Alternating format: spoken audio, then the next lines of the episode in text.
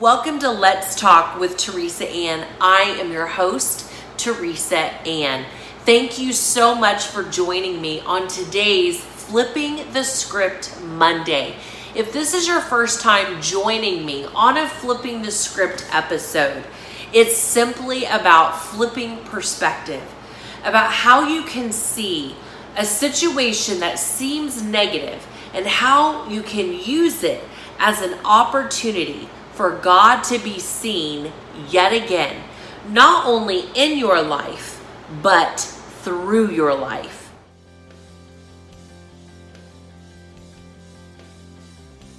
So you're wanting peace, you're wanting patience, you're wanting joy. You don't feel like joy, you don't feel like walking in peace because everything around you, you're filled with anxiety. You're about to have a nervous breakdown you are about to lose your cool with that kid in front of you. You are about to lose your cool with your family because if one more person doesn't act grateful, I don't know what I'm going to do. I'm going to lose it. And we're just like, God, I need more patience. God, I need more. I need more. I need more. I need more. And the other day, I just got reminded you have free access at any given moment to this available love. And from the place of love that I've given to you, Teresa, freely, you freely received. Now you get to freely give. From that place of freely receiving my love, patience automatically flows. You suddenly become aware of the patient one versus just praying for this thing called patience. What does patience really look like? What is patience like when we're praying for it? What's our idea of it, right? What's our our what's our idea of joy? What's our idea of peace? What's our idea of being faithful? What's our idea of self-control? We all have different ideas. We all have different perspectives of what patience looks like, of what love looks like. But when you take it all and you just simply remember that the love of God displayed at the cross of Calvary displayed every fruit of the Spirit from love all the way to self control. Why? Because God is love. There is no way Jesus could have even been tempted to take himself down from that cross because of love. There's no way he could have uttered the words, Father, forgive them, for they know not what they do, without love. See, you and I are trying to forgive out of our own strength we're trying to summon it. And here, all along, it's been within us by the power of the Holy Spirit. For the Holy Spirit is the one that produces the fruit of the Spirit. What is fruit? It's the evidence. That's all. Just replace the word fruit with evidence. The evidence of the Spirit is this love, joy, peace, patience, goodness, kindness, self control.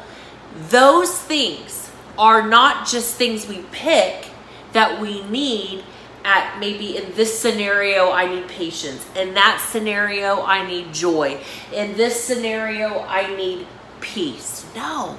It's all available to us in an instant by the spirit of God stemmed by this one thing and person who is love. From the place of God, who is love, patience automatically will flow. From the place of who God is, as He is love, humility cannot be helped but to be lived out. See, Jesus is the perfect example of ex- the expressed image of God in the form of love. His demonstration of love is what showed us who the Father really is. So here's the bottom line Do you need more patience? Do you need more joy? Do you need more faithfulness? Do you need more mercy? Do you need more humility? Then all you have to do is become more aware of the God who is love. How do you do that? For me, this is what I do I start to praise Him. I begin to thank Him for who He is. And just in that and that alone, it causes a divine distraction to take place from the distractions that are happening all around me that got me to that place right there. All the people that maybe drove me nuts. Maybe yourself have driven you nuts. Maybe your situation just seems daunting, and it probably is. Just like I did in 2006. I was in such a dark place, and I will never forget, I will always remember this. I heard, Look up. And as I looked up, I was outside and I saw the blue sky. And I'm telling you, this sky literally did not have a cloud in the sky, it was just crisp and blue. And that is when I heard in my spirit, just right through here, not here, but it was as though I could hear it with my audible ears. Look up, Teresa, for the sky is as the train of my majestic robe. That is how big I am. For even the heavens cannot contain me. So why do you try? So today, let's not try to contain a prayer with, I need more patience for this situation. Instead, be more aware of the love of God. And from that place of His love, you will begin to romanticize and imagine all that He has done, all that He has planned from long ago, that He would allow you and me to be a part of this day and this time, in this time and space, this dimension of this reality, that we would get to be a part of it, to be an expression of His love that was displayed at the cross of Calvary.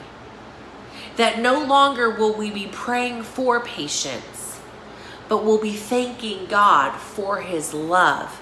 And in a situation that arises, patience, the one who is patient, will just come flowing out of us.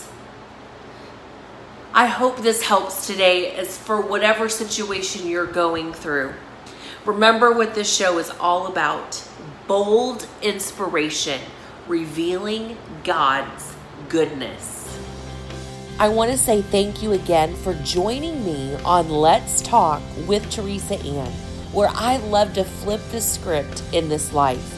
It's all about God's life giving mindset overcoming perspective of recognizing the negative things of this world, yet getting to still live a life that overcomes evil with doing good.